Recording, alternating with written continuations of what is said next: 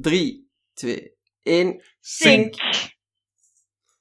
Welkom allemaal op de eerste aflevering van Kastaar, de enige echte Geekster podcast. Het doel van Kastaar hetzelfde als Geekster. Uw moederschip zijn in het onmetelijke heelal van popcultuur, games, comics en wat dan ook dat een beetje of niet populair zou kunnen zijn. De bedoeling van Kastaar, eh, het is de eerste aflevering, uh, we gaan nog altijd gewoon praten over popcultuur, maar we gaan een beetje verder gaan op de artikels van Geekster, op wat het er leeft in de communities van de popcultuur in het algemeen. En uh, we gaan zien waar het toe leidt. Prikkelende debatten, zware lachkiks, we zullen zien wat het allemaal geeft. Het is onze eerste aflevering, dus wees een beetje vergevingsgezind, maar niet te. Dus als er kritieken of commentaren zijn, laat ze gerust uh, in de commentaren, zowel over de inhoud als over het format. Alles mag, uh, houd constructief en civiel. Uh, maar ja, je ziet maar eigenlijk. Um, wat gaan we vandaag doen? Uh, voortpraten eigenlijk over um, alles wat er is. En ditmaal, voor de eerste aflevering, gaan we dat doen met Anfie. Hey! En voor de eerste aflevering, super special guest, onze kapitein. De man die alles heeft gestart, Davy. Hallo, hey. Ah, het zijn zware schoenen om te vullen opeens, hè? Ja, blijkbaar. maar ik ben kei content dat ik geen super special guest ben. Nee, je bent, je bent al bijna resident, hè. Je bent al bijna resident, Anfie, na alle testpodcasts die we gehad hebben. Uh, maar dat weten de luisteraars niet, hè. Dus we gaan je uh, een beetje verder uh, voorstellen. Want resident, maar resident, wat? Wat zijn jouw specialiteiten, Anfie? Ik ben vooral bezig met films, series, um, soms een keer wat boardgames, wat strips en wat boeken. Um, maar minder om over te schrijven, die laatste. Meer in mijn vrije tijd. Mm, nice, nice. En wat was het laatste artikel dat je geschreven hebt? Oh, dat weet ik zelfs niet meer. Geniaal. Maar, dan is er ook nog Davy. En wat is jouw specialiteit? Wel, ik zal het vooral hebben over films, series, voornamelijk Netflix-reeksen. Um, ja, comics ook, uh, superhelden en zo, daar mag je zeker op mee rekenen. Ideaal. Dan uh, denk je dat het vandaag een, uh, een goed gevulde dag zijn, gaat zijn. Ja, ik zal voor de eerste aflevering dan ook maar zeggen dat ik Jason ben. En ik ga het dan voornamelijk hebben, als ik iets aan de tafel kan brengen al, uh, gaat dan meestal games zijn. En dan ook de leekvragen voor ons panel. Dat normaal gezien iedere week of maand of hoe dat we het zullen uitbrengen zal veranderen. maar voor deze week zal het dus film- en game gecenterd zijn.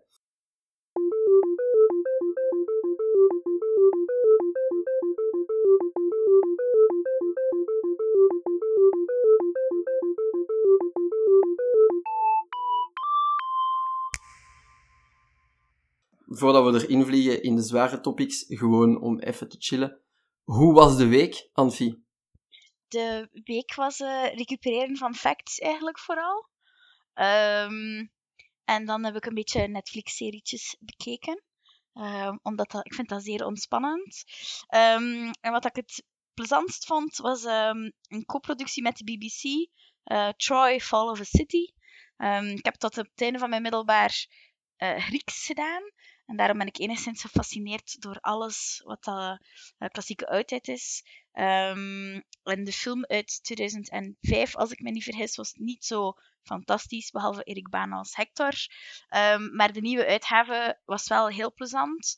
Uh, ook omdat voor het eerst de goden echt betrokken worden in het verhaal. Dat je ze af en toe een keer ziet passeren. Um, plus dat niet allemaal van die geweldige steracteurs zijn, waardoor dat je niet constant overdonderd bent door... Ah, dat is een die. Oer is geen Brad Pitt. Nee. Allee. Allee. ja, kijk, sorry. Kan dat toch nog wel goed zijn, eigenlijk? wel, ik heb niets tegen Brad Pitt, maar het is de facto beter. Oeh. En vertel, hoe, hoe komen die goden dan tussen deze keer dan? Wel, het varieert een beetje. Maar je weet of je weet niet dat de Trojaanse oorlogen begonnen zijn met Paris. Die moest zeggen wie van de drie godinnen de mooiste was. Uh, dus daar zie je eigenlijk meteen um, ze allemaal verschijnen. Ook um, Hermes en Zeus zelf. Um, ze praten niet altijd, maar je ziet wel heel duidelijk wanneer dat ze niet blij zijn. En goden die niet blij zijn, is eigenlijk het signaal om heel ver weg te lopen. en de lokale bevolking zal ook heel blij geweest zijn met de beauty contest. Uh, maar er was niemand anders in de buurt, behalve wat koeien. Oh, spijtig voor die koeien wel. You gotta stand up for your right, cows. nee, maar het zit vrij knap in elkaar. En um, het is gewoon, uh, brengt heel wat herinneringen voor mij mee. Want mijn leraar Grieks in het vijfde middelbaar zei altijd dat vrouwen geneigd zijn om voor een Achilles te kiezen. En dat je eigenlijk voor een Hector moet gaan. En een van mijn favoriete stukken literatuur um, is het afscheid van uh, Andromache en Hector. Dus dat komt later ook nog een keer. Um, en ja, ik vind dat fantastisch. En wat is er zo de, de grootste naam die in die reeks meedoet? Ja, nu vraag iets. Want ik moet zeggen dat het allemaal acteurs zijn die mij niet helemaal bekend voorkwamen. Mm -hmm. um, ik denk misschien Joseph Mall speelt um, Odysseus. Um, en hen ken je misschien als Benjen Stark uit Game of Thrones. Ah, oké. Okay. Ah. Ja, dat zijn ja, inderdaad uh, iets. Ja, ja met, met, zijn echte naam Benjen Stark herken ik hem wel. Ja, ja kijk, zo gaat dat, zo gaat dat altijd. Um, maar voor de rest is het allemaal wel mensen dat je denkt van, ah, ik heb die wel ergens misschien al een keer gezien. Um, maar niet altijd zo zeer in your face. Uh, wat ik ook, allee, ik vind dat gewoon veel plezanter. Um, en dan, ik heb het eventjes snel opgezocht. is er ook nog Hakim Kai Kazim. Um, en die kennen jullie misschien als Mr. Scott uit Black Sails. Ik denk dat dat zo wat de grootste namen zijn. Um, Zegt mij helemaal niks. Ik heb ook nog nooit naar Black Sails gezien, dus... Uh... Ja, kijk. Ja. Um, maar ik vind dat dat niet altijd kwaad kan, dat dat niet nee, de grootste namen zijn. Klopt. Ja. Zeker in die BBC-reeksen, af en toe zie je daar mensen wel een keer uh, passeren waarvan ik denk van, oh la la. Laat ons ook niet vergeten dat ze al heel wat volken gelanceerd hebben. Mm -hmm. um, dus, allee, ik moet zeggen, ik vind het, ik vind het wel fijn. Um... Oké, okay. en hoe lang is dat nu al lopende? Of hoeveel afleveringen heb je al kunnen bingen? Um, wel, ik had het eigenlijk, ze, ze hebben het uitgezonden op BBC op zaterdag. Dus ik had een aantal keer mijn digicorder gezet, maar daarna ben ik het vergeten. Dus ik ben zeer tevreden dat het nu op Netflix staat. Ik zit nu uh, aan aflevering 4. Tof. En het zijn uurafleveringen, zo van die lekker lange. Uh, oh, ik weet dat eigenlijk niet. Ik let daar nooit op.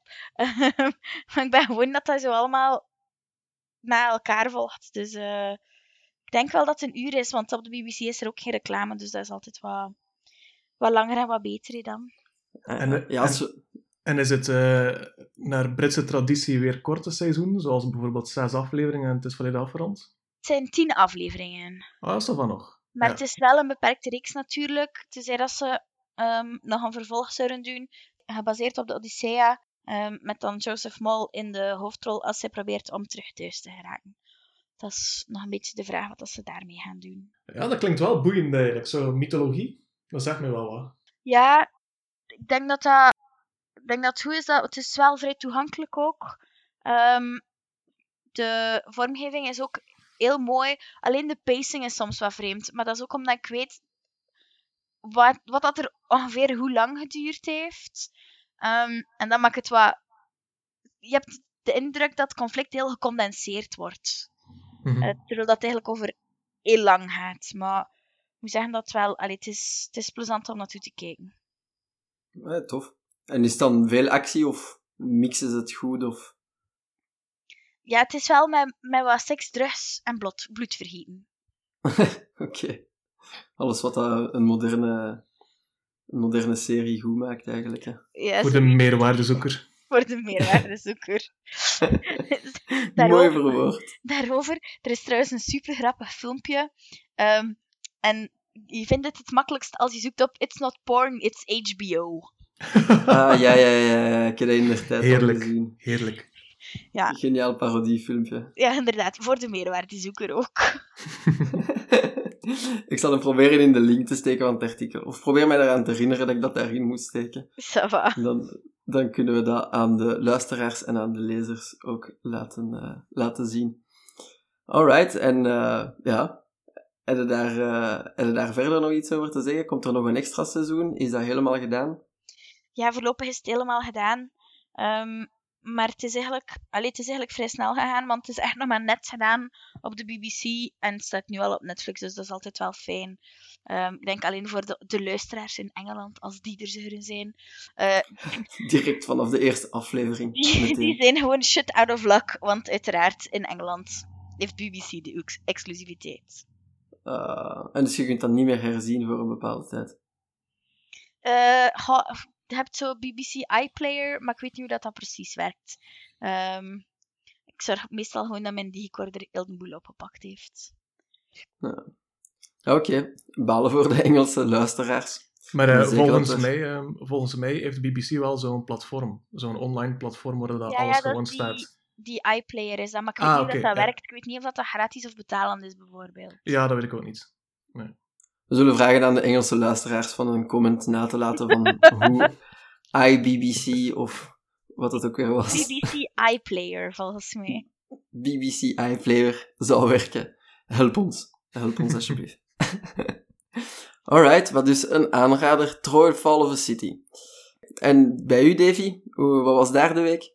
Wel, eh, voornamelijk bekomen van facts, net als eh Anne-Sophie. Want eh, we hebben allebei eigenlijk gevrijwilligd aan de fotostand van, eh, van facts zelf.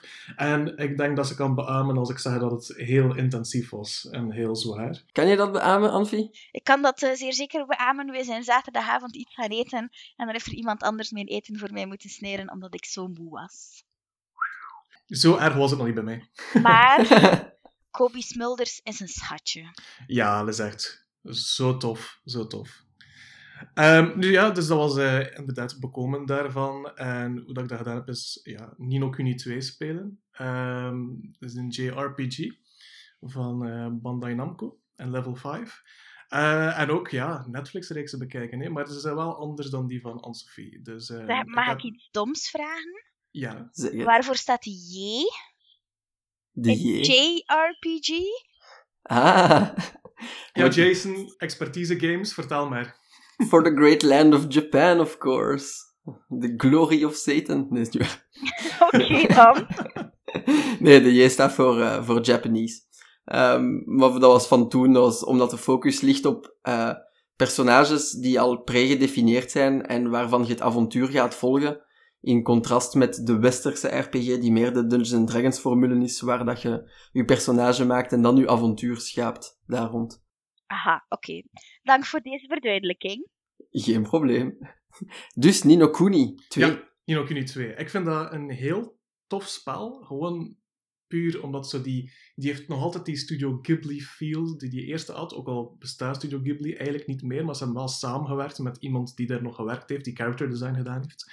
En ik kan dat alleen maar het best omschrijven als een soort van warme, een warm dekentje dat je over jezelf trekt in gamevorm. Dat is echt zo wholesome, wholesome tot en Zalig. met. Echt wholesome. Dat, is, dat, dat, dat, dat ziet er allemaal zo schattig en onschuldig uit. En dat speelt gewoon supergoed. En ik ben volledig mee in dat verhaal. En ik ben, ben overlaatst tot tot de constatatie gekomen dat open world games, dat is voor mij eigenlijk te veel aan het worden. Dat is gewoon... Daarvoor heb je veel tijd nodig. Daar moet je veel energie in steken. En ik heb niet altijd... Mijn, mijn speelsessies ze zijn nooit lang genoeg om daar voldoende ehm, return van te krijgen. Ik bedoel, ik kan Mhm. maximum een, een spel spelen van ja, een half uur of een, een uur. Ehm, ja, misschien een uur en een kwart en zo. Maar bij de meeste open world games, wat kun je dan doen? Dat is effectief van punt A naar punt B gaan met drie NPC's praten. En dat is het eigenlijk. Omdat die wereld zodanig gigantisch is. Het is allemaal wel mooi, maar in principe heb je niet veel om ja, te zeggen van ik heb, ik heb dat gedaan of zo. Ehm, en met lineaire games, zoals een, een Odyssey ehm, en zoals Nino Kuni, heb ik dat meer, heb ik dat wel. En ik geniet er gewoon echt veel meer van, van zo van die games. En Nino Kuni 2 is echt... Ja, ik kijk er heel lang naar uit. En ik moet zeggen, tot nu toe, ik ben nog niet zo ver, maar tot nu toe, wel de moeite waard. Wel echt de moeite waard. Ja, ik kan, dat wel snappen met gans die FOMO, van wat, van wat dat je zei van, van met versus de open werelden. Met de hele FOMO en dat er zoveel, zoveel te doen is, elke maand. Ja. Dat, dat heeft gewoon inderdaad van lineair en gewoon het verhaal op u te laten afkomen, zonder afgeleid te worden en gewoon tot de kern te komen van wat Mhm. dat de developers wouden doen. Exact. dat dat wel, dat dat wel verlossend is. Eh, ik snap de analogie met het warm deken, al, ook al heb ik Nino Kuni nog niet gespeeld. Ja, dus eh, Nino Kuni 2, ehm, La Casa de Papel, maar ik ga het dan later nog wel wat dieper op ingaan over eh, La Casa de Papel. En Ja. ehm, ik heb een nieuwe podcast ontdekt, om binnenin eh, het thema te blijven van onze eerste podcast. Een, een, een podcast, Heavyweight. En ik ben dat nu echt aan het verslinden tot en met. Ik vind dat zo'n goede podcast. Dat gaat in principe over mensen die terugblikken op hun leven. Dus eigenlijk totaal niets met popcultuur te maken, maar ik zal toch even eh meedelen. Wat Ehm, mensen die ehm, terugblikken op hun leven en er is iets dat niet afgerond is, of dat ze nog niet 100% verwerkt hebben, of er is iets waar, dat, waar dat ze mee zitten, en ze willen eigenlijk dan dat kwijt, of ze willen daarin dat hoofdstuk gewoon kunnen afsluiten. En dat klinkt misschien heel zwaar, maar dat is het niet altijd. De tweede aflevering bijvoorbeeld is van ehm, een kerel die ehm, in de jaren 2000, nee, in de jaren 90, heeft hij ehm, een boxset van cd's met van die ehm, hymnes die indianen zingen, heeft hij afgegeven aan een muzikant die eigenlijk aan het struggelen was. En ja, die raakte maar niet doorgebroken. En hij was zodanig zot van die hymnes. Die zei van, man, moet er eens naar luisteren. Dat gaat dat geniaal vinden. En die kerel heeft er naar geluisterd, vond dat effectief geniaal. Heeft er een sampletje van gebruikt. Dat is een hit geworden. En die kerel is nu gigantisch. Maar die kerel wil zijn boxset terug. Dus zo, ja, dus al van in de jaren 90 dat die boxset gegeven heeft. Dat was een dure boxset van toen 65 dollar. Ehm, je wilt dat effectief gewoon terug. En dan die presentator gaat op zoek naar wie is die artiest, kunnen we dat terugkrijgen. En wat blijkt, die artiest, dat is Moby. Dus, eh, Holy shit. ja, echt. En dan gaat hij met die kerel naar Moby. ehm, en die meeting en dat gesprek wordt allemaal opgenomen. En ja, die, die, die gast die die boxset gegeven heeft, is ook zo'n figuur. Heel vreemde kronkels in zijn hoofd. En het is heel entertainend om te volgen. En ja, dus ik ik heb, ja, het is echt een heel geniale podcast. Ja, je geeft me nu al zin. Wat was de naam? Heavyweight. Oké, dan- ik ga dat dan ook linken in, eh, in de description. Ja. Maar ik ben, ben nu al psyched. Hoeveel afleveringen heb, kan ik bingen na elkaar? Ah, niet zoveel eigenlijk, er zijn er nog maar 15 of zo. Ehm, het is ook het is in seizoenen ingedeeld. Dus het eerste seizoen zijn acht afleveringen, ehm, telkens van een half uur tot drie kwartier. En dat, nu ben ik bezig aan het, eh, aan het tweede seizoen. Oké, oh, ik ben echt nu al benieuwd. ik Ja, zou eigenlijk het is echt een direct... Zou er al subiet eentje willen luisteren. ik ben echt, echt nu al echt super psyched ervoor. Einde van de podcast. Ja, Ja, eh, ja, dankjewel. Dat was het allemaal. Och, ik voel me echt niet goed. eh. Ja. Ah. ah, het was toch fijn, Jason. Het was toch fijn. Ja, ik heb mijn best gedaan. Ik, ik, ga, echt, ik ga echt moeten podcast eh, in mijn bed kruipen. eh. Ja, volgende keer beter. Alright. Nee, ah, zalig. Maar, coole recap al. Ehm, ja, ehm, de mijn, om, om het over, eh, om het eh, even over iets anders te hebben, was eh, vooral games, zoals altijd. Ehm, ik heb het de laatste tijd vooral bij Bloodborne gehouden eigenlijk. Omdat ik ben vrijwilliger in de BIP en probeer daar de gamegeletterdheid een beetje aan de man te brengen en zo, met Mhm. zo wat initiatieven en al die nest. Ja. En er is gewoon een, een kid die, aan het, die kwam babbelen ehm, van, van, van na een event van, ah ja, ik heb het de PlayStation Plus Bloodborne gratis gehad en ik was echt aan het dreven van hoe goed dat, dat was en zo. En die ging dat eens proberen, maar dat is mega moeilijk. En die wist dat ook, erin gaan, en dat dat super moeilijk was. Dus ik heb gewoon een nieuw personage gemaakt om, om, om die te helpen als die in moeilijkheden zou zitten. Dat die mij kan summonen.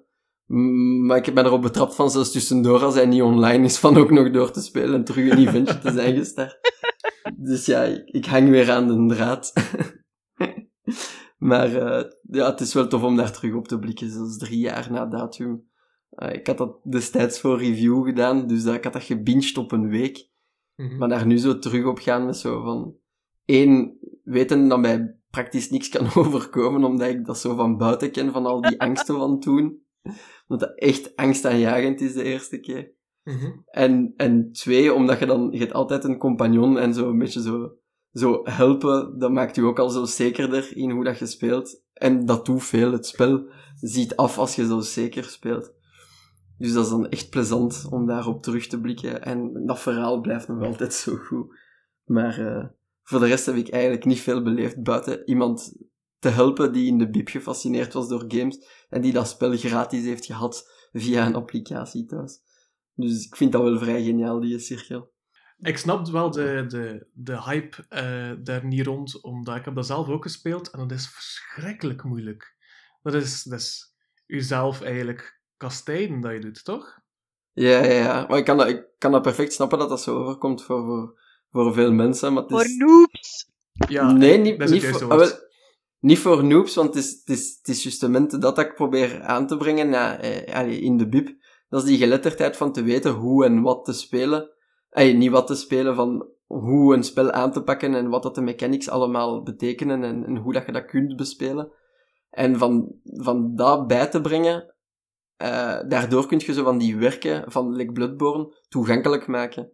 En dus het is meer een, een, een spel van discipline en van, van te willen doorzetten, dan van, van te kastijden.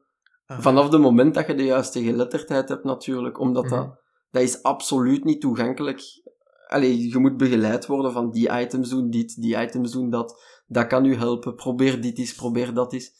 En samenspelen is daarvoor de, de oplossing. Maar uh, het vergt tijd. Het vergt tijd, denk ik. Maar ik ben, well, ja, ik snap het wel dat, dat voor sommige mensen dat dat overkomt als, als sadomasochisme. Mm Maar het is op dezelfde manier als, als elke week gaan trainen voor een sport om beter te worden, bij manier van spreken. Alleen met verschrikkelijk lelijke bazen. ik weet niet, ik denk dat je nog niet genoeg naar de fitness geweest zit. als je denkt dat dat verschil is. Basic Bloodborne. Kom nu een abonnement. Alright. Ja, maar ja, dus dat. Voor de, rest, voor de rest heb ik echt niet veel gedaan, omdat ik mij echt super rot amuseer met, uh, van, van, met, uh, van met die kid samen te spelen. En ik ga hem niet noemen, omdat ik niet weet of dat ik hem mag vernoemen, dus ik ga hem Anonymous houden. Maar hij zit niet bij Anonymous, dat ook niet, maar het We kunnen hem de jeugd van tegenwoordig noemen. Ah, wel, dat is hem. Hij is de jeugd van tegenwoordig. Hij heeft die hit uitgebracht ook, What's Gebeurd. Eigenlijk is al vrij oud, die hit. Oh, shut up! Oh, wat? Nee, we zijn oud. Wacht, nu vallen we door de mand op onze podcast. Niet doen, Davy. Niet doen. Oh, mijn, mijn hemel, sorry. Wij, wij zijn jeugdig. vorig jaar. We zijn mee.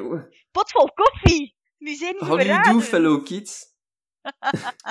we, we hebben een podcast nu, we zijn hip. Uh, alright, wel. Daarmee hebben we onszelf ook eens een beetje gekastijd. Ja. Moving on. Actua. Want de luisteraar wil ook meer weten over de popcultuur, denk ik, dan uh, onze week en wat dat wij voor uh, shitposting doen. Dus, wat is er eigenlijk gebeurd aan jullie kant? Anfie kan zich haar laatste artikel niet herinneren, dus ik ga eerst beginnen bij Davy.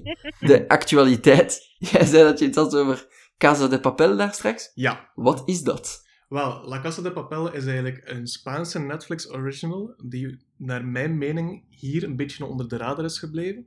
Um, het gaat eigenlijk over een groep criminelen en die willen de nationale munt overvallen. Dat is eigenlijk het gebouw in Spanje waar de euro's geprint worden. Ambitieus. Um, ja, inderdaad. Maar het wordt nog ambitieus. Ze willen eigenlijk de meest humane overval ooit plegen. Er mogen geen gewonden vallen, er mogen geen doden vallen. Het doel is eigenlijk om een soort van de publieke opinie ten allen tijde naar hen te keren. Zij willen eigenlijk een beetje de Robin Hood zijn van, uh, van Spanje, die gaat stelen van de rijken nog voordat het geld bij de rijken komt. Um, ik vind dat een geniaal concept. En vorige week is het uh, tweede seizoen op Netflix gekomen. Maar ik heb het eigenlijk nog maar van, van een paar weken geleden ontdekt. En volledig, volledig zit een bingen, want het is zo goed. Al die personages, ze zijn ook echt zo kleurrijk.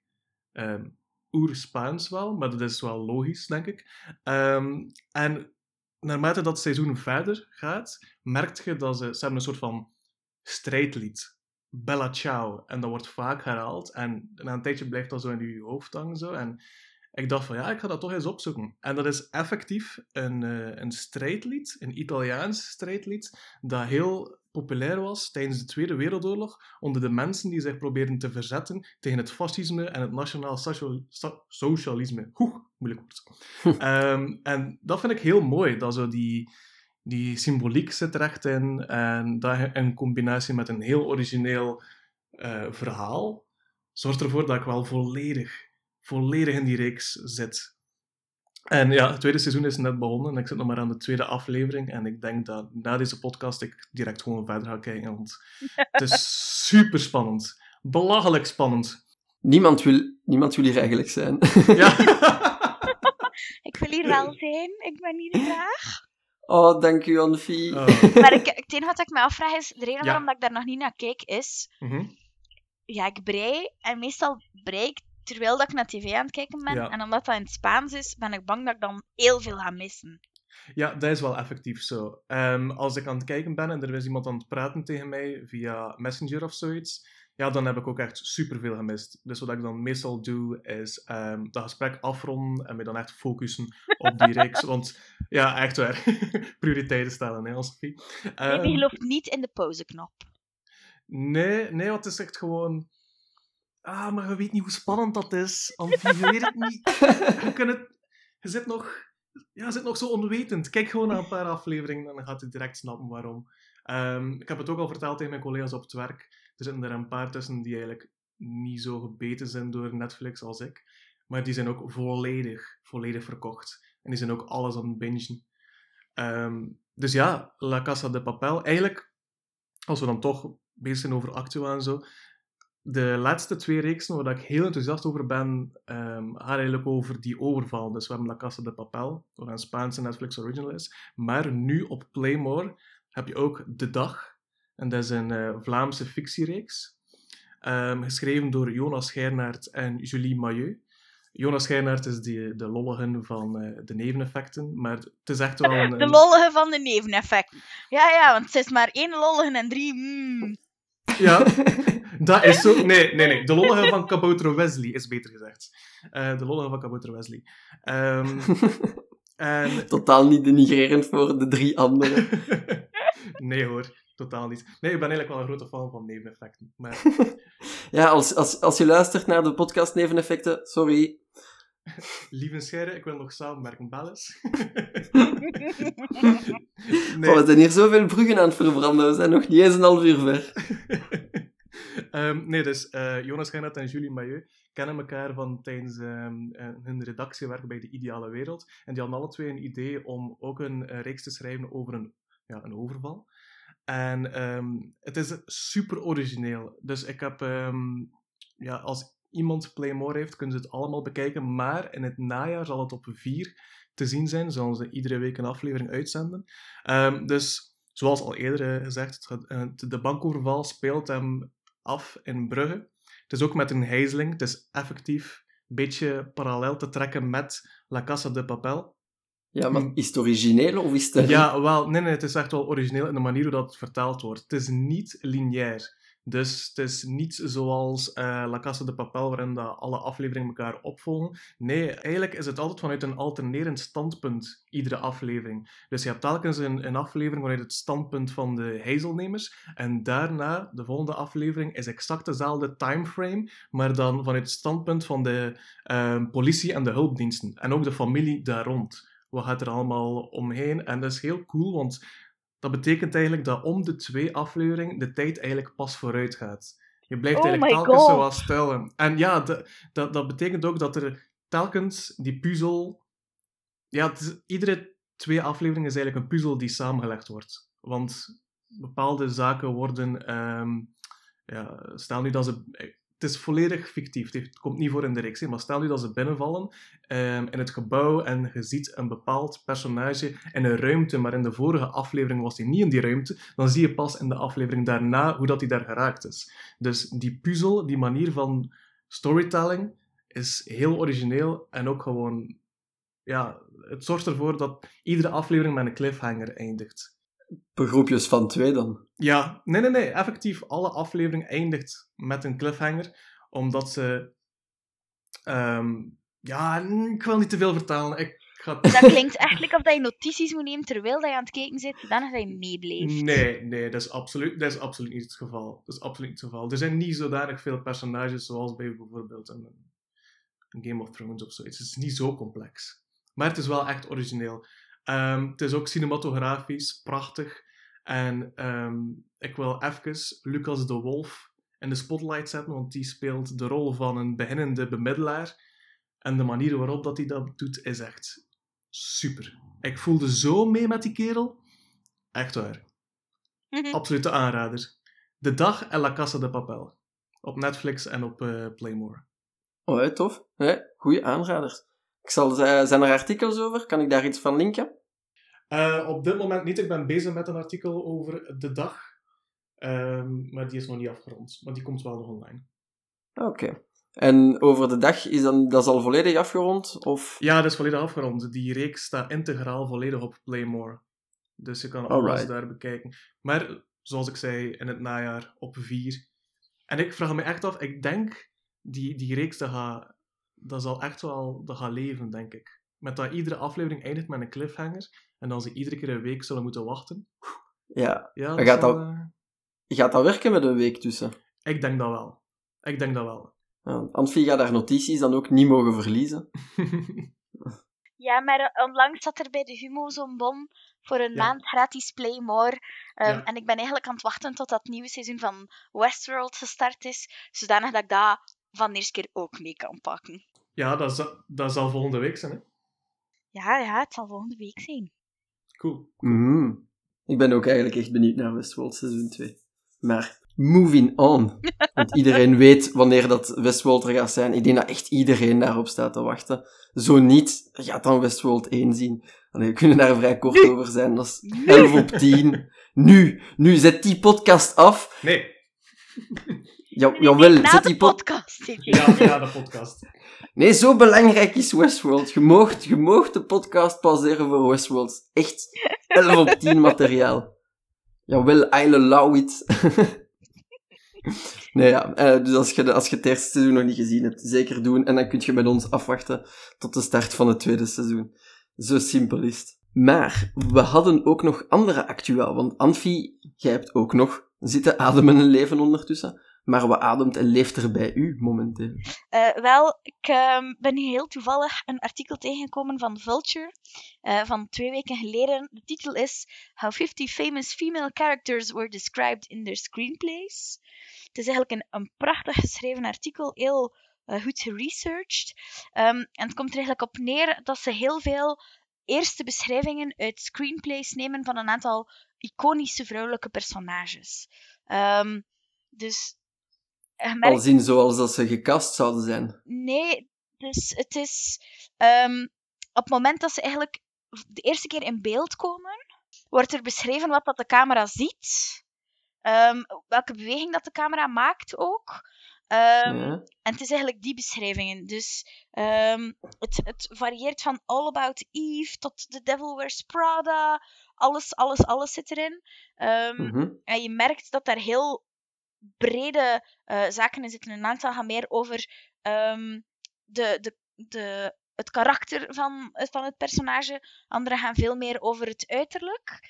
Ehm, maar het grappige daaraan is dat dat eigenlijk een Twitter gestart heeft. Ja, maar het is bijzonder grappig.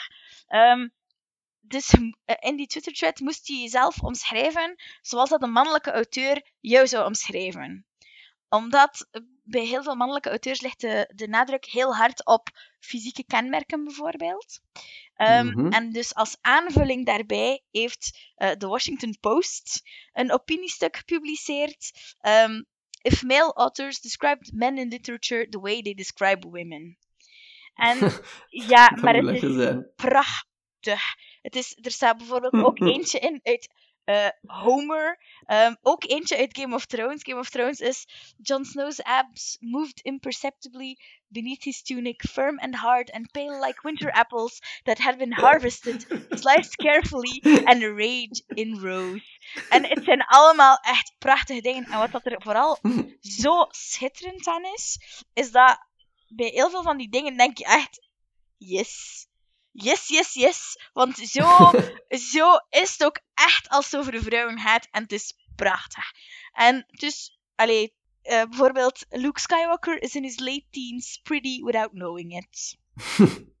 ja, oké. Okay. Teneur is gezet. Zo, zo staat het dus vol. En het is gewoon lachen. En ik denk altijd dat dat een betere manier is om mensen te confronteren met zo de gender bias die heel vaak nog in literatuur en in film en in al dat soort mhm. zaken aanwezig is. Dat dat een veel betere manier is om dat te doen, omdat dat, het is grappig, maar het is ook heel eye-opening. Het, valt echt op.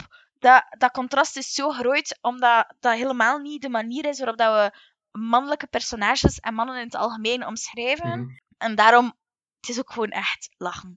En dat stuk van Vulture zelf, uh, met, die originele dia met die originele teksten, dat is, dat is heel mooi. Daar zit een hele, een hele logische progressie in. Dat is, dat is behoorlijk lang, hè, want 50 personages is veel. En ik ben daar gewoon door mhm. dat was fantastisch. En dat is echt het soort journalistiek over films waar dat ik meer van wil. Waarvan ja. ik denk van, dat is nu een keer een boeiend gebruik van zo 100 scripts die ergens uit een kast gevallen zijn. En wel, dat is een keer een originele invulling. En dat vind ik vrij plezant eraan. Ja, en dat biedt ook waarschijnlijk een schil contrast, want ik veronderstel dat in die 50 van, ah, in die top 50 van Vulture, dat er daar heel wat personages ook geschreven zijn door vrouwen, voor vrouwen. Uh, minder. Ik denk dat ze daar wat meer gekozen hebben voor, um, ja, voor een aantal zaken die, allee, zoveel films worden er eigenlijk ook niet door vrouwen geschreven. Dat is een beetje um, een foute inschatting. Omdat er staan ook heel veel oude, um, oudere teksten in. Dus uh, ja, de oude Star Wars en zo, dat is uiteraard al meer dan uh, eh, 40 jaar geleden intussen. Dus dat, mhm. dat scheelt wel wat. En dan in het midden van het artikel staat er: Can you guess the female, uh, famous female character? Op basis van de manier waarop dat ze geïntroduceerd worden. Ah, het is dan ook nog een quiz. Ja, maar het is meer om, om wat bij te leren dan echt om uh, alle punten te krijgen. Want er zaten ook een aantal films bij waarbij dat ik niet, um, niet meteen wist uh, welke dat waren. Wat obscuurdere zaken. En Twitter is daarna redelijk kalm gebleven? Ja, het was vooral lollig, had ik de indruk. Het was minder, uh, minder de, de dumpster fire die het af en toe wel een keer kan zijn. En meer... Af en toe? Twitter van tijd. ja, ik, ik, ja, ik probeer om uh, diplomatisch te zijn in mijn verwoordingen.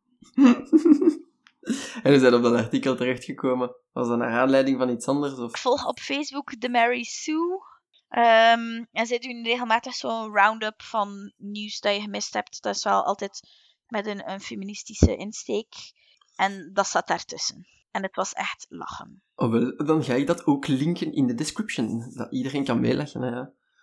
Want nu ben ik daar ook naar benieuwd. Maar ik kan dat moeilijk hier nu opzoeken, want anders gaat alles ook op, op de keyboards zitten. En dan gaan de luisteraars dat horen en dan gaat dat in de commentaren zitten van oh, dat je toch wel op dat key... Nee, nee, nee. Straks de podcast en straks de quiz. En dan, dan kan iedereen dat doen. Maar dan zijn we door de actualiteit, of toch niet helemaal? Ja, ik ging net zeggen, heb jij geen actua voor ons, Ja, ja, ja, want ik heb, ik heb recht op één actua topic ook. De, anders, daarna word ik uitgebuit, maar ik mag één actueel topic zetten. en mijn actueel topic, dat is uh, de re-release van Spyro. Dat is gaming. Uh, ik had dat eerst moeten zeggen. Maar de re-release van uh, onze oude paarse draak en held, Spyro the Dragon. Dus dat is nu al, pff, wat was dat? In 98 was de eerste episode. Dus nu gaan ze dat terug opsmukken. Maar voor de rest gaan ze er grotendeels van afblijven qua gameplay en mechanics. En het ziet er gewoon fantastisch uit. Het is, het is leuk om zo van die oude helden terug tot leven zien gewekt worden. En, en al zeker als dat uh, meer dan een generatie geleden is. Dus het zijn echt spellen die ontoegankelijk zijn voor, uh, voor de mhm. kids van nu. En die eigenlijk echt wel gemaakt zijn voor kids. Want dat waren wij toen. Dus die zijn, allee, die zijn kleurrijk, uh, zo goed als violence-free, om het zo te zeggen. Het is comical violence, maar met over-de-top animaties, omdat het, omdat het mhm. cartoonesk moet zijn. En dat was ook gewoon goed voor de kids. En nu met dat de doelgroep van gamers geëvolueerd is naar meer matuur, ja, is het zeldzaam, of moet je al echt gaan zoeken achter games die geschikt zijn, uh, die echt volledig geschikt zijn voor kinderen en bedacht waren voor kinderen, toen het nog speelgoed was. Dus heel blij dat we die dan terugkrijgen, dat iedereen die kan leren, uh, leren kennen. En vooral, het zijn de, de eerste drie dat we er meteen, uh, dat we het meteen geremasterd krijgen. Dus dat is ook wel een pak content om u mee te amuseren. Ja, ja, echt, ik kijk er echt gewoon naar uit, omdat ik was super grote fan van Spyro mm -hmm. toen ik klein was. Echt uren op versleten, omdat ik, vond dat dat moeilijk was als kleine, maar dat was het uiteindelijk helemaal niet. En, en ben nu gewoon zo blij dat dat terugkomt, voor een keer. Normaal gezien ben ik super zuur en, en, en een grote das als het op remakes aankomt. Maar als het meer dan 20 jaar, als het bijna 20 jaar geleden is. Ja, ik ging dat, ik ging dat eigenlijk net vragen. Want had je niet liever iets nieuws gehad in plaats van een remake? Wel, normaal gezien wel. Het is, het is dat ik ook raar vind aan mezelf. Ik zit met een, een, grote cognitieve dissonantie. maar uh, ja, normaal gezien ben ik all pro voor nieuwe franchises. Maar ja, ik weet niet. Ik zie Activision, met hoe dat ze Skylanders behandeld hebben, zie ik hun niet iets deftig iets deftig uitbrengen. En dan herinner ik mij liever Spyro zo, als ze dat deftig kunnen brengen, dan dat ze het nog eens een keer proberen en, en volledig verneuken. Want het is gewoon niet meer... Het, allee, het zou succesvol zijn, Spyro gaat succesvol zijn nu, omwille van zijn mm nostalgie. En als het dan goed gemaakt is, is het een, een grote plus, waardoor dat de mond-tot-mond reclame op gang gaat komen. Maar moest het een origineel werk zijn, er is weinig ruimte voor buddy-platformers tegenwoordig. En ook al heeft dat een beetje een revival met Ukulele of A Hat in Time, het is nog altijd niet de main focus.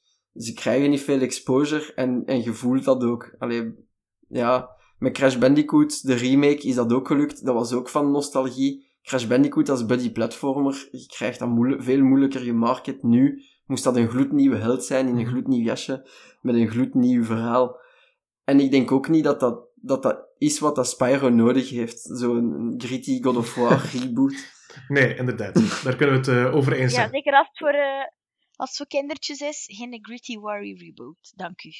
Ja, nee, sowieso niet. Maar het was, het was gewoon om, om dat ze het verhaal zouden opnieuw starten en het personage anders zouden maken dan het toen was. Spyro was en zal nu nog altijd een, uh, een, een, een, een, allez, een, hoe moet ik dat zeggen, een rascal zijn iemand die, die, die aan de loop gaat met, zijn, met, de, met de vijanden en wel moedig is, maar daar nog altijd speels. En, en, en daardoor lukt alles ook. En dat is zo'n personage. En als ze dat nu zouden herschrijven om dat, of nu niet God of War te citeren, maar Sonic gewijs, Sonic Boom in zijn tijd. Allee, zijn tijd, twee jaar geleden. Da daar, staat niemand om, daar staat niemand op te wachten en niemand vraagt daar ook om. Dus al bij al, voor een keer, blij met een remake, gewoon omdat het omdat het stokhout is. en dat, dat, dat, dat, dat het toegankelijk maakt. Het is, het is niet zo, zoals bij boeken, een boek van 30 jaar geleden kun je nog altijd gaan lenen in de bib. En als je, als je kunt lezen, kun je lezen. De taal is misschien wat anders. De, de tijdsfeer, eh, de tijdsgeest is anders. Maar dat is mhm. mogelijk, ja. zal het zo zeggen. En, maar voor, voor games voor games is dat niet het geval. misschien hebben, hebben films dat ook met hun format, hè, van VHS naar DVD, als dat je een re-release of zo krijgt. Ik ben daar niet zo goed in thuis. Maar dat is zo'n beetje hetzelfde probleem. Hè. ja. Dat is, als, je, als je dan die consoles niet hebt, of dat format niet hebt, of niet, niet, niet, niet, niet toegang hebt tot, tot het internet en dan niet kunt downloaden of daar kopen, ja, dan zijn ze eraan. En dat zijn echt wel goede games. Dat, dat, dat waren Game of the Year contenders mhm. in hun tijd. En, en, en dat, moet, dat moet sowieso publiekelijk, uh, publiekelijk zijn en toegankelijk zijn ten allen tijde. En dus daarom een, uh, een dikke J voor uh, die Spyro remake. En die gaat er al zijn dit jaar, in september. Dus dat is zo goed als afgerond, of gold, en nu in productie aan het gaan gewoon. Maar de prijs, dat weet ik niet of dat die full prijs gaat zijn, of dat ze die aan 40 of 50 gaan zetten, omdat het om het een beetje te boosten. Het zijn wel drie spellen natuurlijk, hè? Oh, ja, ja, ja, sowieso. Maar het is een, het is een, een, een remaster, om het mhm. zo te zeggen. Hè. Uh, ze gaan... Allee, fa, nee, remaster, remake. Het is altijd zo moeilijk om... Ze gaan effectief de modellen herwerken en zo. Maar aan, aan de core gameplay, aan de levels, moeten ze niks veranderen. Gaan ze niks veranderen en moesten ze ook niks veranderen. Dus uh, ja, we zullen zien hoe dat, dat geprijsd zal zijn. Zolang dat het niet te duur is, dat het toegankelijk blijft. Dat is voor mij het main motto omdat dat zo goed is dat iedereen daarvan kan profiteren. Ik hoop het echt ten zeerste, want het is echt steengoed. Dus ja. Fingers crossed, man. Reclam. Ja, fingers crossed. Reclame, gratis reclame. Stuur mij Spyro op, please. maar nu, de kern van de aflevering, waar Kastaar altijd om gaat draaien. De pikante, pikante debatten, de spannende onderwerpen, alles wat dat pijn doet, alles wat dat vrevel veroorzaakt in ons universum. En deze week de comic heroes fatigue en in de films meer bepaald. Of ook een beetje in de series. Ja, ook een beetje in de series, vind ik. Ja. Want ja, wij zijn het moe. Enfin, ik weet niet of dat we het moe zijn. Ik ben het alleszins moe. Ja, Davy? Uh, het begint zo een beetje. Daarmee dat ik het zo wel even bespreken. En jij, Anfie? Um, het, het, hangt er vanaf welke superhero. Oh, het is het favoritisme. Sommige ben ik moer dan andere. Ik ben, DC bijvoorbeeld, ben ik doodmoe. Oei. ja, idem, idem. Ze zijn nog niet begonnen en ik ben het al beu. Oké, dus we gaan het lanceren. Er zijn veel te veel superheroes, superhero movies, superhero tie-ins, zowel bij DC als Marvel. Maar waarom DC specifiek? Wat hebben die misdaan dat, dat je het nu al beu bent, Anfie? Oh ja, ze hebben ondertussen een film of vijf gemaakt, waarvan het er één sava was. En al de rest was... Eh. Ja, maar je fatigue met de kwaliteit van de films. Of storen de superhelden nu? Ha, het, ik, heel de boel is zo geforceerd. het is niet echt, hè? nee, maar wat dat, mij, wat dat mij stoort is dat ze gezien hebben van... Ah, moet een keer kijken. Hey, Marvel... Uh, die hebben daar een cinematic universe uitgebouwd. Daar gaan ik weet niet veel mensen constant naartoe. Super awesome. We gaan dat ook doen. En dan niks. Is, het voelt als een, een onvoorstelbare cash grab. En de uitzondering daarbij is Wonder Woman. Want het is met een vrouw. Nee, sorry, ik speel advocaat van de duivel. Zeg maar. Um, ha, daar heeft de regisseur ruimte gekregen om, er zo haar eigen ding van te maken. Plus dat dat ook wat onderwerpsgewijs. Um, dat ik het uh, enigszins een boeiend conflict vond. En ik vond de muziek ook vrij goed. Um, ik vond de kostuums ook zeer goed. Um, maar al de rest, ik, ik, ik, kan mijzelf gewoon niet warm maken voor Ben Affleck als Batman. Ik weet niet hoe dat, dat, komt, dat ik... maar dat lukt mij dus niet. Vind jij dat ook, Davy? Nee, dat vind ik nu wel niet. Ik vind Ben Affleck wel een goede Batman, eerlijk. Maar, maar Christian Bale is de beste Batman. Ja, maar ja. Ja, totdat hij effectief zijn Batman-stem probeerde. Ja. ja, ja, ik heb er ook mee over. Maar, uh, maar we zijn ze allemaal moe. We zijn ze ehm, allemaal moe. Wel, het ding is eigenlijk, ik volg Anne-Sophie volledig in verband met DC en dat er maar één goede tussen zat en dat was Wonder Woman. Daar geef ik 100% gelijk in. Um, maar ik denk dat er één gemeenschappelijke factor is bij alles, behalve bij Wonder Woman, en dat is Zack Snyder. Warner, Warner Bros. En, en DC blijven maar inzetten op Zack Snyder, terwijl het zo duidelijk is dat zijn manier van aanpak eigenlijk niet echt aanslaat en dat het niet echt kwalitatief is. Zack Snyder heeft um, uh, Watchmen gemaakt en dat was heel goed. Dat, dat durf ik eerlijk zijn. Niet iedereen is het erover eens, maar ik vind dat wel een heel goede verfilming van wat dat de, eh, de, de comic ook is. Um, en DC heeft dat gezien en oké, ja, we gaan Zack Snyder als soort van architect um, aanstellen voor onze DC Universe. Maar dat, dat lukt niet. En die, die blijven hem maar kansen geven. Maar ja, nee, het is duidelijk dat, dan, dat, dat het niet werkt. Um, en daar begon bij mij zo'n beetje de superhero fatigue. Omdat ik zoiets had van, ah, kijk, nog één. En nog één. En die kwamen in de cinema. En als ik dan niet zelf naar de persvisie ging, nu, dan kwam die in de cinema en dan hoorde ik overal rondom mij die zeiden van, ja, kijk, ja, het is, het is weer DC, hè. Het, is niet zo, het is niet zo sterk. En dan was ik niet geneigd om ook naar de cinema te gaan. Want ja, laten we eerlijk zijn, een bioscoopbezoek, dat kost eigenlijk al redelijk wat. En als dat dan effectief is voor een film waarin dat, laten we zeggen, 95% van uw vrienden allemaal zeggen van, man, nee, het is slecht. Ja, dan ga ik, dan ga ik gewoon niet. Um, en kijk, ik ga eerlijk zijn, Suicide Squad, nog niet gezien. Justice League nog niet gezien. Waarom? Omdat dat zegt me gewoon absoluut niets, omdat ik al zodanig veel slechte dingen ervan gehoord heb. En al hetgene dat ik zie, het is niet alleen dat ik blindelings mensen volg, hè, maar als ik dan effectief ook clips bekijk en, en ja, dat, dat beaamt alleen maar hetgene dat ik al allemaal hoor. En dat dat gewoon CGI, fuckfest en dat het allemaal op niet zoveel ja, dat de dialogen ook zo, zo, zo slecht zijn en zo slecht geacteerd. En just, in Justice League, de, de bovenlip van, ah, dan, We moeten, we moeten echt een linkje naar die foto onder de, Ja, onder echt de wel. podcast zetten. Wel. onniet. Ik zal het misschien Echt zelfs als header Ja. zetten. Misschien. Als, als grapje, een dag of zo. Nee, die foto is echt, die foto is echt te goed. Ik heb echt kapot gelegen toen dat je me dat voor het eerst hebt gelinkt, Anfie. Oh, Jesus Christ, ik, ik snapte totaal niet wie dat, dat was ook. Ik had zoiets van, hoe dit? Ja, vreselijk gewoon, Ja. vreselijk. Dus, da- dus daar begon het bij, bij DC en ehm, dan bij de, de Netflix-reeksen van Marvel. In het begin Daredevil, super. Jessica Jones, ook echt volledig in mee. Ehm, dan Luke Cage, dat was al, was al wat minder. Iron Fist was vreselijk. The Defenders was dan een heel klein beetje een redeeming. ehm, Als ja, ik even de advocaat van de duivel mag spelen, want je hebt ze wel allemaal gezien, heb je dan fatigue met de kwaliteit van doen? Of is het echt gewoon het thema? Ja, Want het is niet het, het, is niet Nee. het thema superhelden dat u stoort. Nee, nee, nee, nee, nee. Exact, het is de kwaliteit. Die...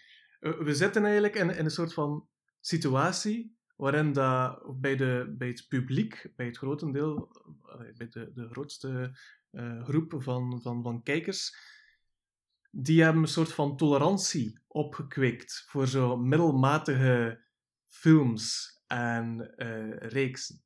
Dus wat ik, ermee, wat ik ermee wil zeggen is, als het middelmatig is, is het voor veel mensen al goed.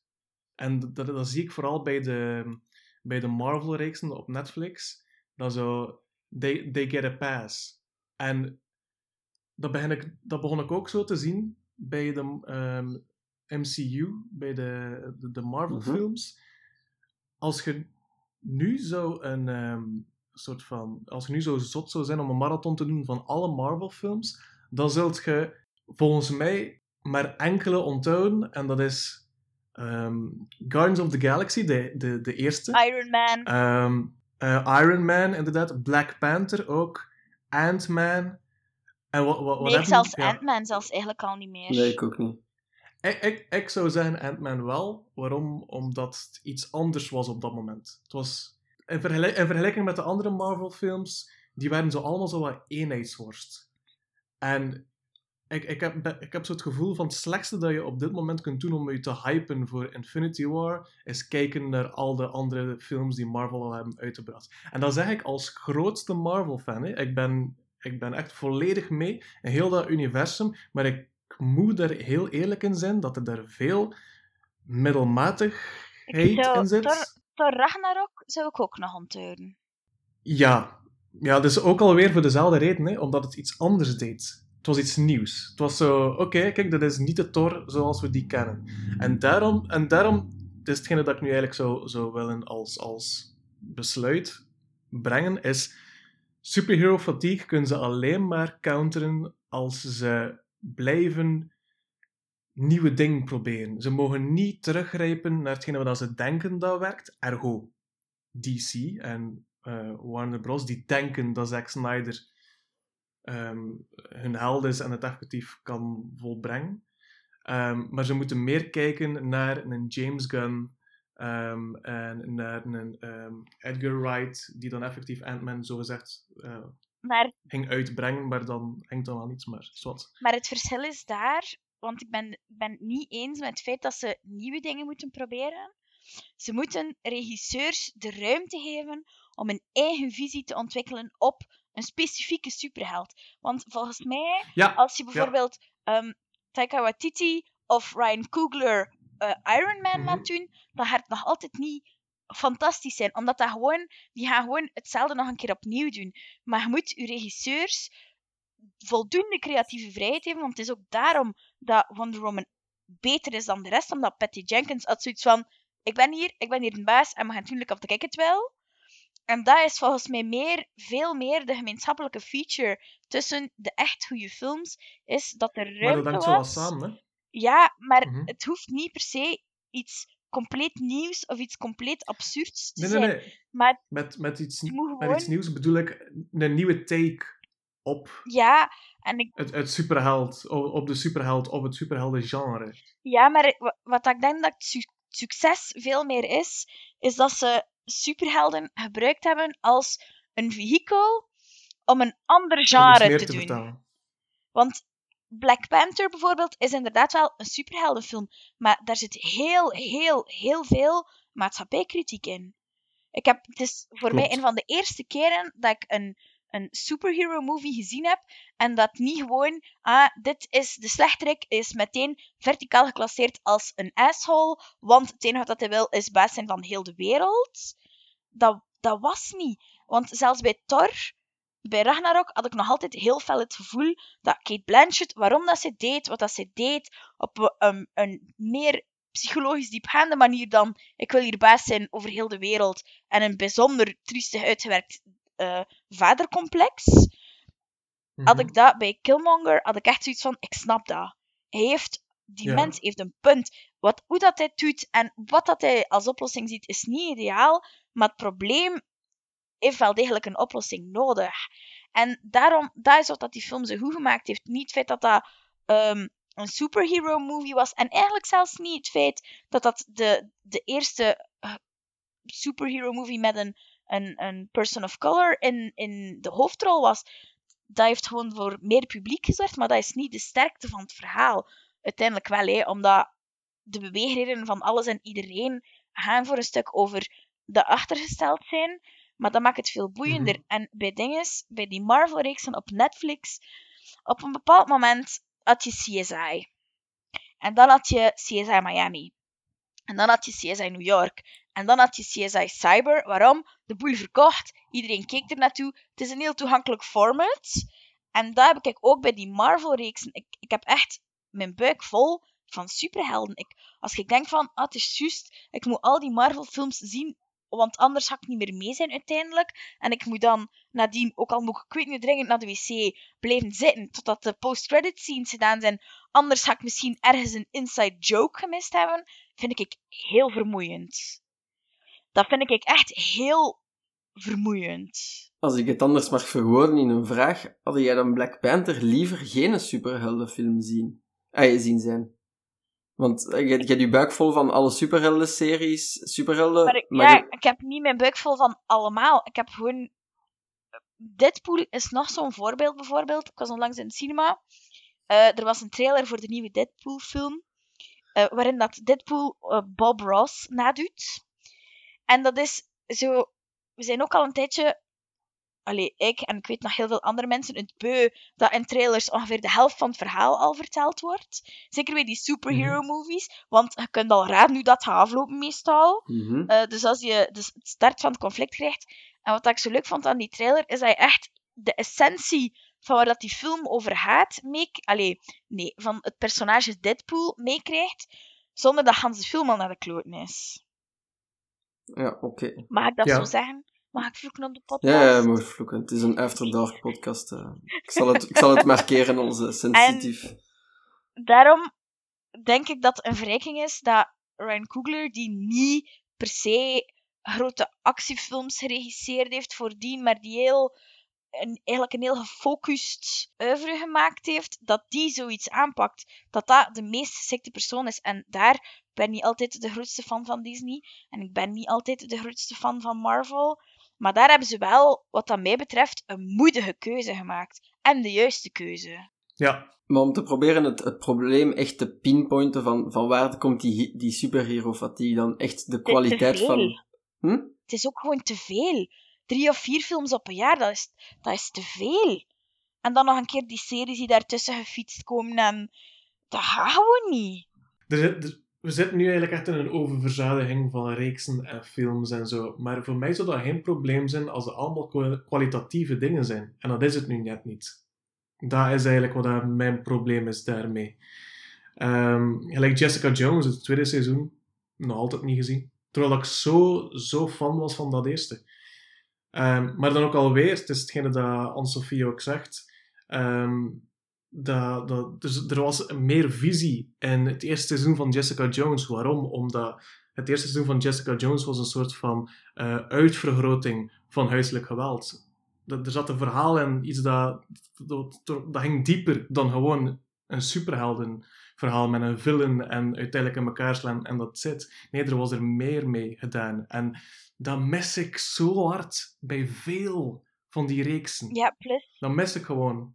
Maar kwaliteit, kwaliteit en, en verzadiging kun je uiteindelijk een beetje aan elkaar linken. Hè. Zou het niet beter zijn als er minder zouden zijn, want dan hebben de regisseurs meer tijd om een visie Maar te er, er creëren. zijn genoeg regisseurs, dat is op zich het probleem niet. Maar ik denk dat wat dat Davy aanhaalt over Jessica Jones, dat dat ook net is wat, dat, wat dat ik gezegd heb over Black Panther. Doordat dat een bespiegeling is inderdaad over huiselijk geweld. En ook, wat dat ik een van de finste dingen daaraan vond, is dat Jessica Jones helemaal niet graag een superhero is. Ja, Mhm. ze vindt dat niet fantastische meerwaarde. Dat is ook een voorbeeld van zo'n, het genre dat gebruikt wordt om een veel breder publiek te bereiken. Ehm, maar eigenlijk meer gaat over niet per se, dit is een superheldenfilm, maar echt gaat over, kijk, dat is een issue. En dit zijn trauma's. En dat, dat is wat dat, dat eerste seizoen zo sterk maakte. Maar al de rest, allee, ik, ik, ik ben het gewoon, ik heb het echt gehad. Kijk, ik kan het niet anders uitleggen dan dat. Ik heb het gewoon gehad. De superhelden niet gebruiken voor hun krachten en om daar actiefilms van te maken, maar als vector voor maatschappelijke discussies aan te wakkeren. Mag ik het zo Ja. samenvatten? Ja, onder andere. Onder andere. Dat, dat zou het verbeteren of de fatigue verhelpen, of zou dat nog niet heel het probleem oplossen? Ehm, ik denk dat het een beetje samen gaat moeten hangen. Gelijk wat je net ook zei. Als ze minder reeksen krijgen, gaan ze meer tijd krijgen om een visie beter uit te En werken. budget. Ik denk dat, dat en, en meer budget en zo. Nu, ik denk niet dat budget een probleem is bij, bij de meeste van die films en reeksen. Als ik zie hoeveel budget dat ze krijgen voor een Infinity War en zo, dan... ehm, allee, ja, dat, dat, ik denk niet dat een budget een probleem is. Het is effectief een Ik weet wel nog iets dat een probleem is. Zeg het eens. er is niet voldoende, want dat is, en dat is deels budget. ehm, maar onlangs heb ik een heel boeiend artikel gelezen over Black Panther, waarom dat de CGI in Black Panther niet altijd even fantastisch is. En dat is omdat de studio's die die CGI aanleveren gigantisch overbevraagd zijn, eh, maar onderbetaald. en dat ze daarom eigenlijk niet de kwaliteit kunnen leveren die nodig is. En ik denk dat dat, dat is niet per se budget, budget, maar dat, dat vind ik ook een probleem, hè, want los van het feit dat Black Panther echt een hele goede film was, verhaalsgewijs, puur visueel, zaten er inderdaad een aantal keer dingen in waarvan ik dacht van, oei, dat zijn precies geen echte mensen, zie daar. En dat is heel jammer, want Ja, dat, dat haal je uit de magie van een film. De kostuums waren fantastisch, de muziek was fantastisch, de, de decors, alles was fantastisch. En dan zie je daar opeens zo een deel robotjes bewegen en dan... Ja, de suspension of disbelief is dan altijd zo eh, moeilijker bij mij daarna. Hmm. Ja, nee, nee. maar Het is al wel spijtig voor die, voor die animatoren en voor die 3D-artists. Want, allee, ja, de grote studios kunnen blijven druk zetten op hun en ik veronderstel niet ai, dat, dat ze onder druk gezet worden. Enfin, dat ze alleen om- onder druk gezet worden door grote studios die snel hun, hun producties willen afronden. Of weet jij daarmee over, Ja. Het probleem is gewoon dat films maken kost heel veel geld. En dan wordt er gezegd van kijk, dat is budget voor de CGI. En dat is wat dat we daarvoor verwachten. Zoveel minuten, ehm, dat soort scènes. En dan wordt er gewoon gedaan wat dat er mogelijk is. Binnen ook ja, puur de menselijke capaciteit van zo'n studio. Want dat is Ja, op zich al, dat vraagt een hele grote ja, human resource. En soms voel je Mhm. dat dat haastwerk is. En waar dat ehm testscreenings ehm, die negatieve resultaten opleveren, er af en toe een keer toe leiden dat Hanse verhaallijnen geschrapt en opnieuw eh, gemaakt worden. En dat de boel daarom uitgesteld wordt, heb ik de indruk dat dat voor CGI nooit het geval zal zijn. En ik vind dat heel jammer. Mhm. Ja. Ja. ja, ik vind dat even jammer. Ja, idem. Maar dat lijkt me gewoon echt wel een probleem aan de industrie zelf. Losstaand van eh, superhelden. en Ja, maar het punt is natuurlijk wel Ja, dat voor een superhero movie dat je per definitie veel CGI, CGI nodig hebt. Alleen bedoel, dat is zoals Ja. zeggen dat Star Wars, daar heb je ook meer CGI voor nodig. Hè? Mhm. Vroeger niet. In mijn tijd deden wij Star Wars, hè. Ja, we zijn totaal niet oud, wij. Nee, nee. Heel jong van geest. Totaal niet. maar we waren er wel niet, hè, bij de eerste Star Wars. Zo oud Nee, zijn we nog waar. niet, hè. Dat is waar. Nee, nee, dat is waar. Enfin, ik denk het We, nog niet. we, we hebben nog de, de prequels meegemaakt. We hebben nog die, die duistere periode De doorstaan. meme-fabrieken. Hashtag trauma. we, we, we wijken af, we wijken af. Ja, Maar- inderdaad. inderdaad. We kunnen misschien anders eh, stilletjes aan afronden, maar wat zou ik dan willen voorstellen? Stel dat wij nu een rechtstreekse contactlijn hadden met de Hollywood studios. Wat zouden we dan moeten zeggen om van die superhero-fatigue af te geraken, Davy? Ehm, sowieso ehm, minder. Al voor te beginnen, niet willen drie films op een jaar uitbrengen. Dat is voor niets nodig. Ik heb veel liever dat er één film uitkomt op een jaar en die gewoon heel goed is.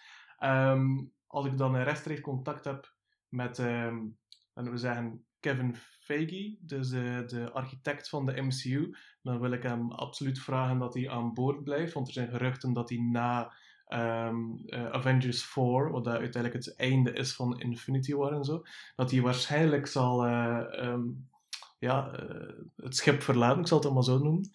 En ik, ik vrees dan een beetje dat, het, um, dat de MCU in hetzelfde straatje gaat terechtkomen als DC. En ik wil eigenlijk gewoon ook echt wel benadrukken dat we meer superheldenverhaal nodig hebben die dieper gaan dan good guy versus villain en de villain die het onderspit delft. We hebben een goede villain nodig, want dat is ook meestal een probleem bij van de meeste superhelden verhaal. We hebben een goede villain nodig die um, een goede um, ideologie heeft, of iets waar we toch tenminste in ieder geval van sympathie voor kunnen um, opbrengen. Um, dat, dat zagen we bij Loki, dat zien we bij Killmonger, maar dat zien we bij de rest eigenlijk niet. En. En? Ja, ja ik ben eigenlijk aan, ik, ik, ben aan het, ik ben even aan het denken hoe dat we Fantastic Four en X-Men, hoe, dat, hoe dat we daar iets mee moeten rond doen. Omdat dat eigenlijk, ja, dat is nu gekocht geweest door Disney en wat er daar na gaat komen. Want eigenlijk is dat ook eigenlijk niet allemaal zo kwalitatief, die superheldenfilms. Dus ze moeten er, ze moeten er toch minder maken, dus. Ja, ze moeten er minder maken, inderdaad. Klopt, ja. Ik hoop dat ze, dat, dat ze die beknopte kritiek al uh, gaan onthouden. Want als ze, als ze, ze even goed onthouden als Anfie haar artikels onthoudt, zijn ze er slecht aan toe. En Anfie, wat zou jij zeggen aan Hollywood? Want we hebben ze nu, ze luisteren nu naar Caster. Ik weet dat. Ja, ik denk dat ik gewoon zou zeggen, stop het. Um, nee, dat is Het, niet waar. Maar, het maar, tegenovergestelde van Davy. nee, maar Ah nee, ik ben nog zo genuanceerd van minder. Minder is ook goed. Nee, het- stop het. gewoon Nee. GTF. wat ik, nee, dat is eigenlijk niet wat ik zou zeggen, maar ik zou zeker ook zeggen minder. En wat ik ook echt schaamtelijk vind, is dat ze heel vaak hele grote namen hebben die dan zo een gastrol komen spelen in die films. Denk Kate Blanchett. Ehm, denk, ehm, ja, oh, ik kan er niet op komen. Tu, eh, die Ultron speelt. En Ik kan ook niet helpen. ja, kijk, James, James Spader? James dankjewel. Dat, Ding, ding, ding. zo van, die, van die hele grote, echt fantastische namen, zo van die acteurs waarvan dat je denkt van, wow. En die laten ze dan gewoon zo, uh, meh, het boeit eigenlijk allemaal niet. Jullie, heeft die mensen een keer iets te doen. Ze hebben het talent. Ze hebben ook de visie om iets te maken van een personage, zelfs als de screenplay misschien niet helemaal fantastisch is. Maar zorg gewoon dat iedereen in dat proces meer ruimte krijgt. Meer mogelijkheid om er zijn eigen stempel op te drukken. En zorg gewoon dat het veel minder eenheidsworst is. Dat je niet met dat standaard templateje zit van eh, de hero is op vakantie en de slechterik ontsnapt uit zijn gevangenis en helpt de boel even naar de kloten. Want ja, maar dat, drie vierde van die films beginnen op die manier. I hear you, I hear you. En ik vind ook, ik weet dat er heel veel speculatie is over nu eh, de Infinity War die het einde van de maand uitkomt, eh, wie dat er dood gaat gaan. En wel, laat een keer hoeveel mensen doodgaan. Want ik kan niet meer volgen. Ja. Als ik het allemaal zie, ik kan niet meer volgen wie dat er wie is. En wie dat er met wie samen is. En wie dat er met wie bevriend heeft. En, en wie dat er ruzie heeft. En ik kan dat allemaal niet meer volgen. Maak het een keer een beetje simpeler. Give him the Game of Thrones treatment. Eh, bijvoorbeeld. Ah ja, dat zou nog wel een idee zijn. Als ze George. R.R. Martin nu een keer even huren, als Winds of Winter klaar is, om Die is- Infinity War 2, die nu niet meer Infinity War 2 noemt, maar bon, eh, gewoon even opnieuw te schrijven. En dan komt alles in orde. Infinity League Justice Marvel The Red Wedding. Zoiets, ja. Ik zie nu al de kindjes huilend in de cinemazaal. Op het einde van de film. Mama, is Batman nu dood? Yes! Ja. Ja. ja. Maar, en, dan, Alright. en dan als hij ze effectief eh, over de kling jaagt, ja, don't, don't resurrect them, Serieus. En als hij ze laat terugkeren uit de dood, ja, zorg dan dat ze een, sno- een snor gewoon mogen afscheren en dat je hem niet moet CGI'en. Mooi. ja, maar, Mooi. ja, maar ja, er zijn parallel universes en zo, hè, Anfie. Allee, ik bedoel, het is allemaal niet zo simpel. hè. De, de Ja, moustache maar overs. kijk, keep it simple, stupid. Mooi. Alright, mag ik het dan samenvatten aan het adres van Hollywood? Minder films, betere films en sprenkel daar maar wat maatschappijkritiek in. Zeker. Zeker. Mooi samengevat. Ah, yes. Voilà, ik leg die envelop hier toe. En die gaat ze biedt op de post richting Ah, Grote Pieten Hollywood. Op Grote Pietenstraat 1, et cetera, et Ja. cetera. We weten het allemaal wel zijn. de vraag is, moest dat sound effectje erbij? Geen idee, ik zal het misschien verminderen. Maar de podcast was toch al expliciet, dankzij Anfie's klootzak. Ja, dat is dus waar. Ja, dus- what the fuck, you guys. I'm safe, I'm safe. Alright, dan gaan we het hierbij houden, want het is al eh, een uur en een kwart geweest, dus eh, tijd om af te ronden. Ik hoop dat jullie het leuk vonden allemaal daar. En eh, als er nog iets te melden is, kritiek, commentaar, wat dan ook, over inhoud of format, laat het ons zeker weten via je favoriet kanaal en postduiven zijn nog altijd toegelaten, zoals gewoonlijk. Gele prentbriefkaarten. Ah, ja, ja, Dat weten ze zeker niet hoe oud dat we zijn nu. Ehm, voilà. Ja, Dat perkament mag, mag niet meer, hè. zo oud zijn we niet, oké? Ja, en dat is slecht voor het dierenwelzijn. Voilà. Alright. Zeggen we hier dan tjaukes bijkes? Toedels! Bye. Dag iedereen!